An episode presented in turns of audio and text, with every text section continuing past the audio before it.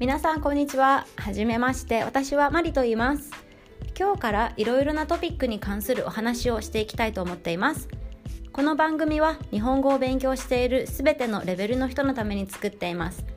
特にリスニングの勉強や単語を増やしたい人の助けになると思います。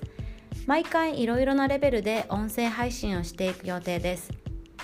今日は中級レベルの内容になると思います。今日は初めての配信なので、えーと、私の自己紹介をしたいと思います。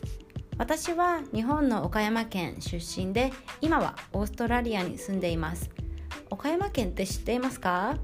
岡山は広島と神戸の間と言ったらわかるでしょうか？今オーストラリアで日本語を教えています。えーと、私の出身地の岡山県はたくさん自然があります。特に桃やぶどうなどのフルーツが名産です。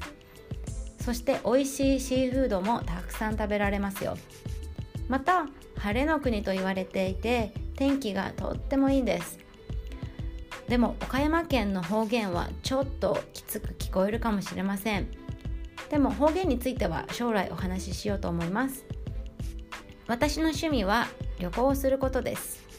今までに20カ国以上の国に行きました。